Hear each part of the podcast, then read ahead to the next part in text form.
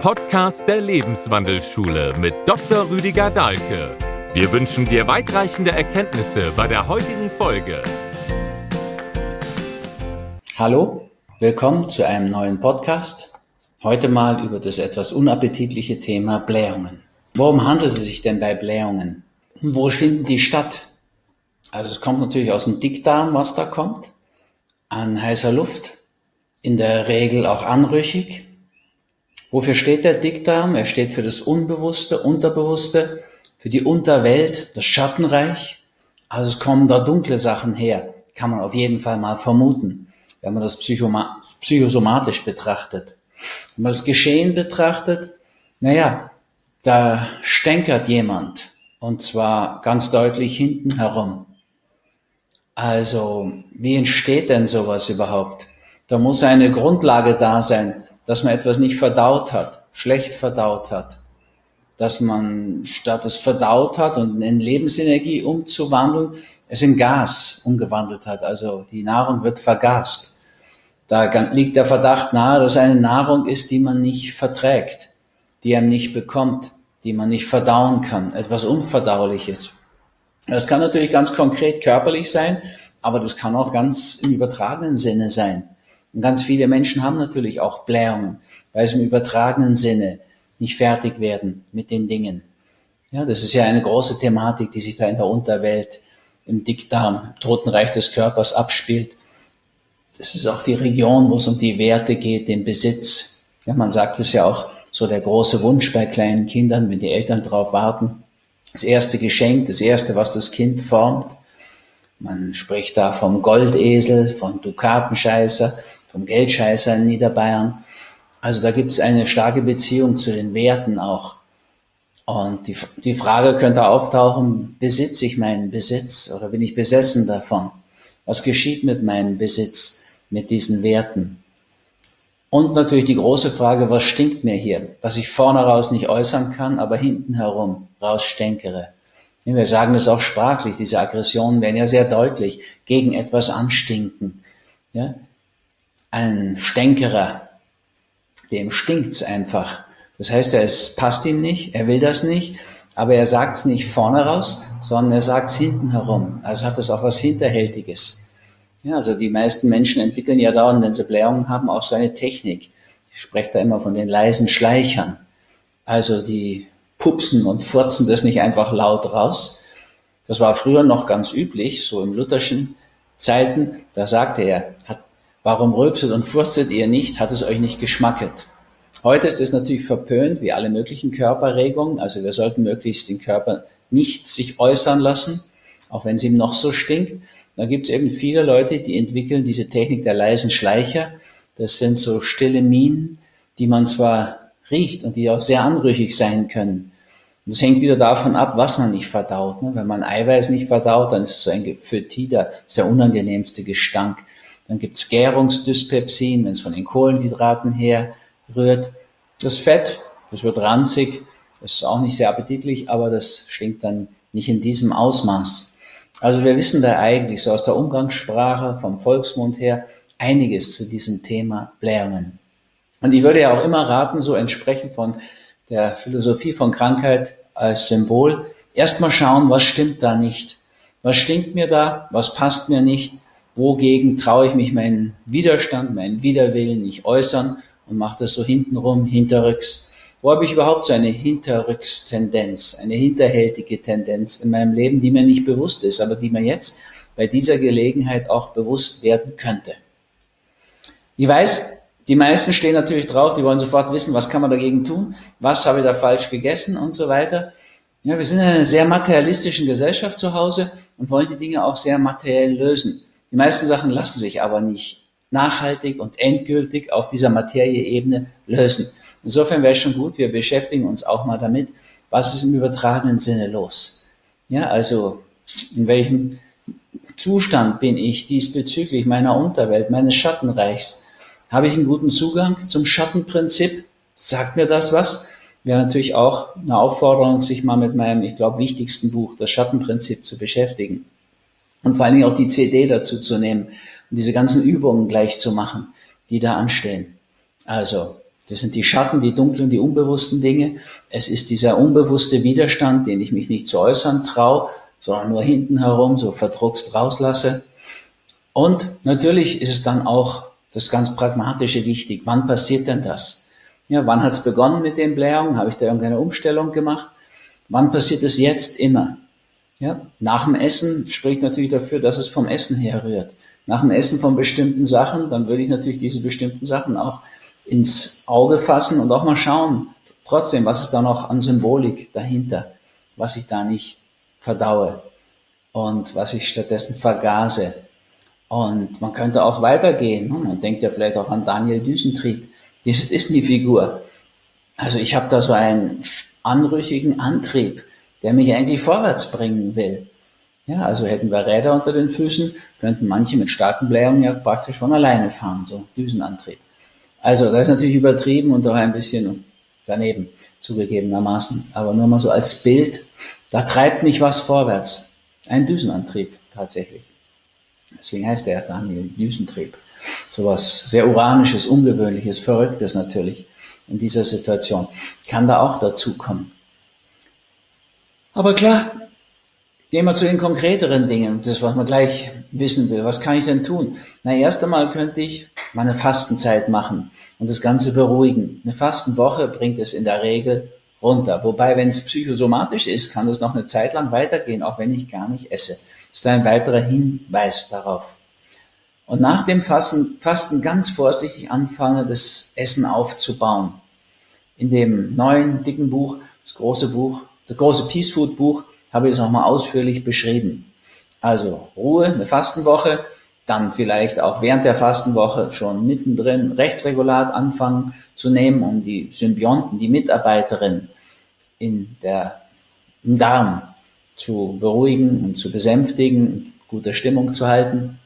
Tatsächlich geht es ja darum, dass wir die Dinge nicht gut verdauen, sondern eben vergasen und dass die Mitarbeiterin, und das sind ja unglaublich viele, ja, wir haben zehnmal so viele Symbionten in unserem Darm als Zellen überhaupt im Körper. Wir sind eigentlich ein Bakterienwesen. Ja, wir leben von und mit unseren Symbionten und in dem Fall sind wir auf Kriegsfuß mit denen. Also wir müssen wieder Frieden herstellen. Und das geht nach so einer Fastenzeit am allerbesten. Also dann kann ich ganz nach einer Woche mit dieser entsprechenden Vorbereitung anfangen und schauen, was vertrage ich denn? Ja, vertrage ich überhaupt Kartoffeln, Erdäpfel, wie die Österreicher sagen? Also das ist ja auch was relativ Neues, kam erst, ich meine, 1492 war Kolumbus, 100 Jahre später zu uns. Diese ganzen Dinge aus der neuen Welt, die vertragen wir gar nicht unter Umständen. Einfach mal probieren. Und die alten Dinge vertragen wir eher. Und ein ganz wichtiger Punkt ist auch alles ganz gut kauen. Also wirklich flüssig kauen. Mindestens mal breimäßig kauen. Alle kennen wir ja diesen Spruch, jeden Bissen 30 Mal kauen, manche sagen sogar 80 Mal. Gut, als Leben muss ja auch mehr sein als Essen, 30 Mal vielleicht eher. So im Sinne der FX-Meyer-Kur. Nach dem Fasten alles wirklich erstmal richtig flüssig kauen.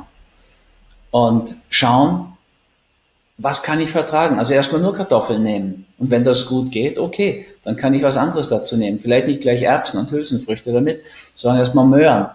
Etwas, was bei uns eine lange Tradition hat und nicht wie die Leguminosen, also die Hülsenfrüchte, so einen hohen Anteil von Eiweiß und Kohlenhydrat hat, weil das ja nicht so einfach verträglich ist. Lupine wäre vielleicht besser. Ja, die blaue Süßlupine, die hat ganz viel Eiweiß, 40 bis 43 bis 48 Prozent, nur 10 Prozent Kohlenhydrat, also viel besser verdaubar als jetzt Linsen, Erbsen, Bohnen und so weiter. Ne? Jedes Böhnchen sein Tönchen, also da ist ja die Blähung sozusagen schon im Volksmund sehr bekannt. Und es liegt natürlich dann an dieser Zusammensetzung von viel Eiweiß und Kohlenhydrat in Leguminosen wie den Bohnen, also die mal hintanstellen und erstmal Dinge versuchen, die unverdächtiger sind.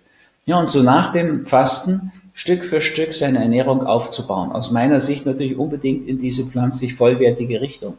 Aber man muss auch sagen, bei Vollwertkost muss man ganz besonders gut kauen. Ja, dass es wirklich flüssig ist. Und wenn es rohe Vollwertkost ist, erst recht.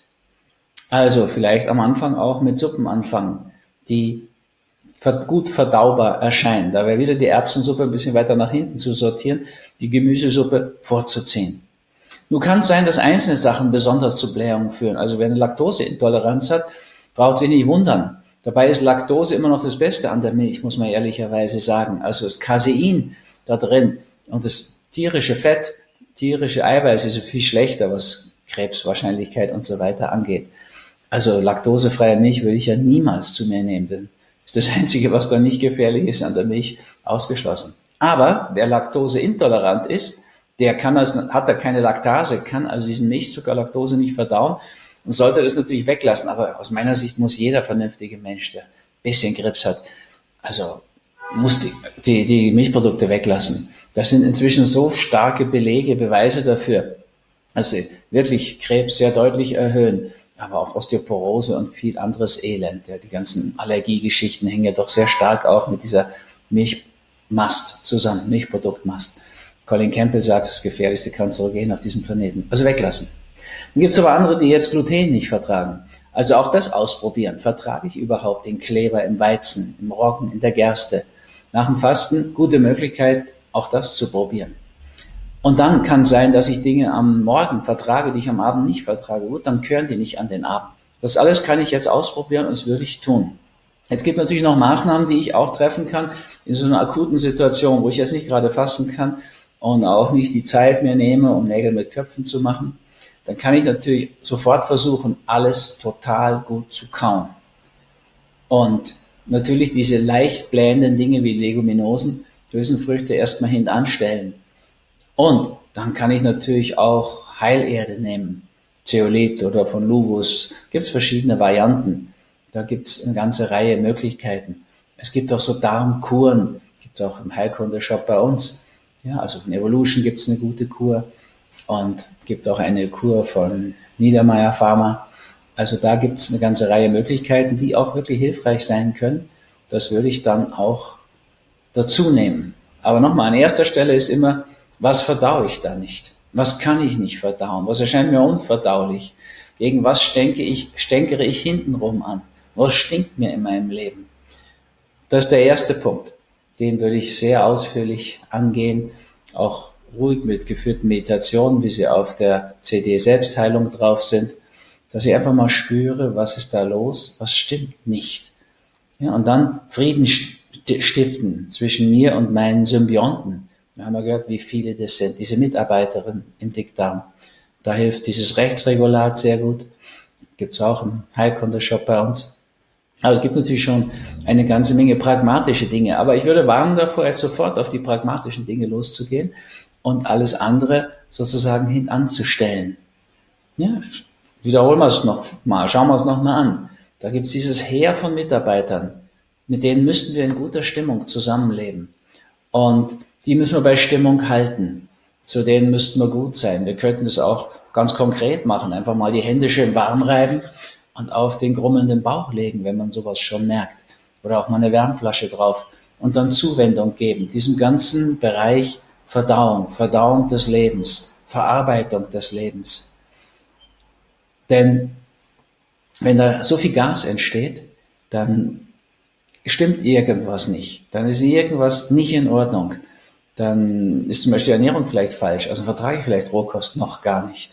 Es gibt Menschen, die haben schon so ein Zivilisationssyndrom, dass sie Rohkost, die eigentlich wunderbar wäre, mir sehr nah ist, gar nicht vertragen können. Das muss ich erstmal weglassen, dann muss ich meinen Zivilisationsdarm wieder daran gewöhnen, so etwas überhaupt, so was Gesundes, überhaupt zu sich zu nehmen. Da ist wieder natürlich das Kauen ein ganz wesentlicher Punkt.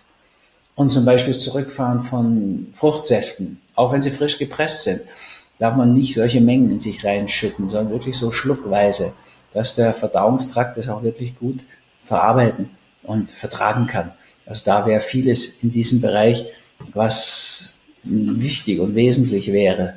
Diesbezüglich, also können wir auf vielen Ebenen das anschauen. Wenn ich jetzt einen Blähbauch habe geradezu, dann spricht das natürlich, dass ich einfach die Pupse nicht rauslasse, die Blähungen dann bläht sich das nach vorne. Das ist auch keine gesunde Situation. Die meisten wissen das auch und suchen dann natürlich Entlastung. Das heißt, ein Ort, wo sie so richtig abpupsen können. Also, da muss natürlich raus, dieser Überdruck. Aber es kann dann auch uns zeigen, ne? wir sind richtig schwanger von etwas. Wir haben einen richtigen schwangeren Bauch, einen Blähbauch. Und wir müssen den Druck ablassen. Und wenn wir jetzt von der psychosomatischen Seite anschauen, was könnte man denn tun? Dann könnten wir tatsächlich auch mal richtig Dampf ablassen, richtig Druck ablassen, uns richtig ausdrücken. Die Sprache ist ja da unüberhörbar, deutlich und ehrlich. Ja, und auch mal ruhig hinten rum. Es muss auf jeden Fall mal raus. Ja, es ist eine plutonische Energie, wem das etwas sagt. Ja, das achte von den Urprinzipien, die achte Lebensbühne. Und sich auch mal zum Beispiel eben mit den Filmen dieser Bühne auseinanderzusetzen. Da kommen dann schon so Dinge auf einen zu, wie das Der Gott des Gemetzels von Roland Polanski und solche Dinge oder Black Swan mit Natalie Portman. Das sind wirklich Filme der achten Bühne, wo man so sieht, oh, da kommt wirklich Unterwelt zum Tragen, Schattenreich. Das ist der entscheidende Punkt. Und das alles andere gut kauen und ähm, heile Erde und Dinge, die den Magen beruhigen, den Darmtrakt beruhigen, die kommen alle noch dazu. Ich würde wirklich auch diesen Aufbau nach dem Fasten wirklich sehr ernst nehmen, sehr ehrlich nehmen und das ist gar nichts Schlimmes, weil man ja jeden Tag was dazu bekommt nach dem Fasten. Und dann baut man sich so langsam seine Ernährung wieder auf. Und klar kann man auch noch verstehen, was da alles dahinter ist. Die Julie Henders, Darm mit Charme, hat uns das ja so wunderschön nahegebracht und hat dem Darm wirklich eine Position verschafft in der Schulmedizin auch. Ne? Früher war der ja unter ferner Liefen, haben sie ganz ignoriert. Kaum hatten sie ihn dann entdeckt, haben sie dann gleich die Darmflora, von der wir Fastenärzte ja schon praktisch immer gesprochen haben, haben sie dann im Mikrobiom umgetauft. Nett. Ja, also das Kleinstleben, eben die Bakterien sind da angesprochen. Darmflora hat halt die Besiedlung des Darms gemeint. Das bleibt natürlich alles wichtig. Und man kann auch da noch einiges tun, dann Symbionten zu sich nehmen. Das ist auch, wenn ich jemanden vor mir habe, mal eine Option, wo ich in eine Richtung sage. Aber wie gesagt, ich würde erstmal schauen, mein Leben verdauen. An erster Stelle. Und schauen, sich bewusst machen, da geht was komplett schief. Ich kriege etwas überhaupt nicht auf die, auf die Reihe. Kann etwas überhaupt nicht verarbeiten. Und mh, hm, es kommt unangenehm hoch. Es stinkt. Es stinkt zum Himmel. Es ist anrüchig, das Thema. Es ist schattenreich eben. Und da ist ein sauberer Weg, eben wie schon erwähnt, so tatsächlich über die Filme der achten Lebensbühne zu kommen und sich mal mit dieser ganzen Thematik auseinanderzusetzen. Vielleicht während man eine Wärmflasche auf dem Bauch hat und oder die Hände und sich Zuwendung gibt dieser ganzen Region. Ja, die ist ja auch so ein Stück ungeschützt hier vorne. Ne? Alles andere ist mit Rippen geschützt und so weiter, Rücken da hinten. Aber hier, so unsere Weichteile, die sind offen. Und da momentan spielt die Musik aber keine Symphonie, sondern einen Missklang. Und einfach mal reingehen in die Situation, mal die Augen zumachen und sich auf so eine Reise einlassen. Ja, gibt sogar eine CD, Verdauungsprobleme von mir, gibt es natürlich auch als Download. Da kann man das alles vertiefen und erweitern. Und da so ein unangenehmes Problem ist, ist ja auch gewisser Druck dahinter. Und den spürt man auch, ne? wenn man so unter Druck kommt dadurch. Und tatsächlich auch andere unter Druck setzt. Ja? Also so ein Dauerstänkerer, ob das jetzt im übertragenen Sinne ist, der dauernd die Stimmung vermiest oder ständig die Atmosphäre verstänkert, das ist ja schon auch eine Zumutung. Das mag man ja nicht. Also bevor man sich in so eine Position bringt, wo einen niemand mehr einlädt, würde ich ja unbedingt schauen, dass ich mit diesem Schattenreich zur Rande komme und dass ich seine Äußerungen und Blähungen sind ja Äußerungen. Ja, das sind ja sozusagen Duftwolken, Luftballons, die von da abgehen, dass ich mich mit denen so beschäftige und auseinandersetze, dass ich ihre Botschaft verstehe. Und wenn ich mir die Dinge anschaue, die in meinem Leben zum Himmel stinken, dann habe ich da einiges zu tun. Und in dem Maße, wie ich das schaffe, wird es leichter. Und parallel dazu kann ich natürlich noch ernährungsmäßig aufpassen, dass ich wirklich sehr, sehr gut kau und zum Beispiel zum Essen nichts trinke, damit die Verdauungssäfte sich nicht verdünnen. Ich meine, ich kann das schon. Ja, ich tue das auch und das passt auch. Manchmal ein schöner Wein zum Essen, sehr gut. Aber wenn du jetzt so ein Problem hast wie Blähungen, dann wäre es einfach gut, du lässt es sein. Ja, da wird nur gegessen, auch nicht unterhalten dabei. Ja, das führt nur zum Luftschlucken und Luft hast ja schon genug da drin, also wirst ja nicht noch mehr dazu kriegen. Also nicht reden, sondern wirklich primär kauen, verdauen und dabei sein, bewusst sein und sich dieser dunklen Schattenreichprobleme bewusst werden. Ja, also insofern passt das schon zusammen. Die Blären sind so sehr unangenehm wegen dem Gestank, weil sie einen so unter Druck setzen. Und das Thema ist wahrscheinlich auch so. Ja, es ist einfach ein plutonisches Thema, etwas aus diesem dunklen Reich, dem Schattenreich, das wir alle haben, und letztlich eine Aufforderung zur Auseinandersetzung mit dem Schattenprinzip. Und natürlich kannst du auch die einzelnen Situationen der Auslösung noch nehmen. Ja, gibt auch Bleiben in der Schwangerschaft, aber dann kann auch da etwas unverdaulich sein. Das ist ganz häufig. Natürlich kann man das dann auch immer physiologisch erklären und so weiter. Auch okay, aber der wesentliche Punkt ist, es stinkt einem da etwas. Man kommt unter Druck, man muss diesen Druck ablassen, aber im übertragenen Sinn wäre viel, viel besser. Wenn eine Ernährungsumstellung zu Blähung führt, dann ist auch da etwas anrüchig und da muss das, dieses etwas gefunden werden und genauer angeschaut werden. Ja, und wenn man sich jetzt gleich auf die Heilerde stürzt und auf dieses ganz vorsichtige Essen und so weiter, ist die Gefahr, dass man da ewig hängen bleibt. Ja, deswegen wäre unbedingt wichtig, diese andere Ebene mit dazu zu nehmen. In diesem Sinne wünsche ich euch, dass dieses anrüchige Thema auch dazu führt, dass ihr auf euren Weg kommt und einfach spürt, was da verdaut werden will, was da momentan noch nicht geht. Und wenn du etwas nicht verdauen kannst, dann heißt es ja nicht, dass du es nie kannst. Du kannst es jetzt nicht. Ja? Also Rohkost, dann lass das jetzt.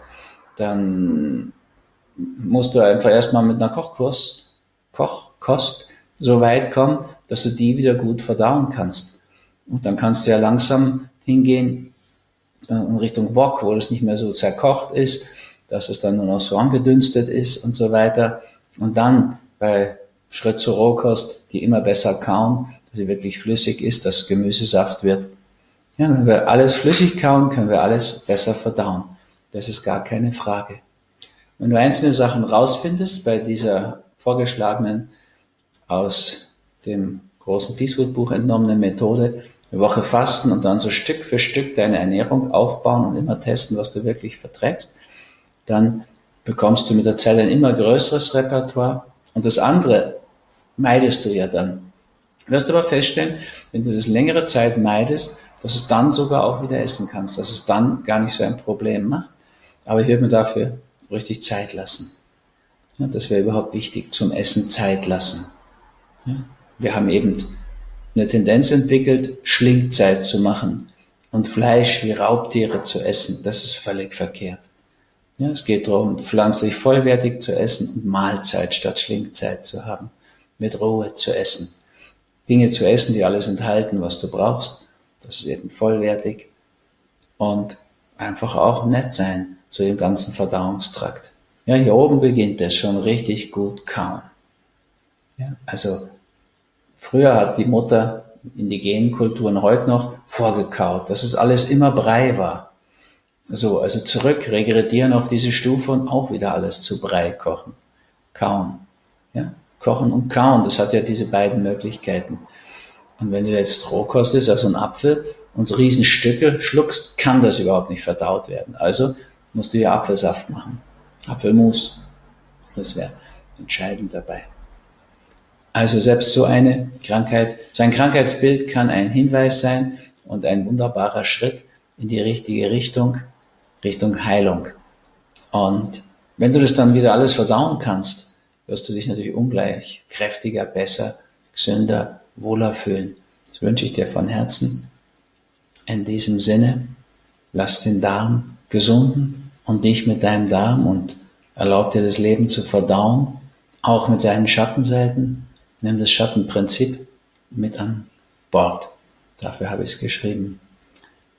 In diesem Sinne, alles Gute, einen guten Weg, euer Rüdiger.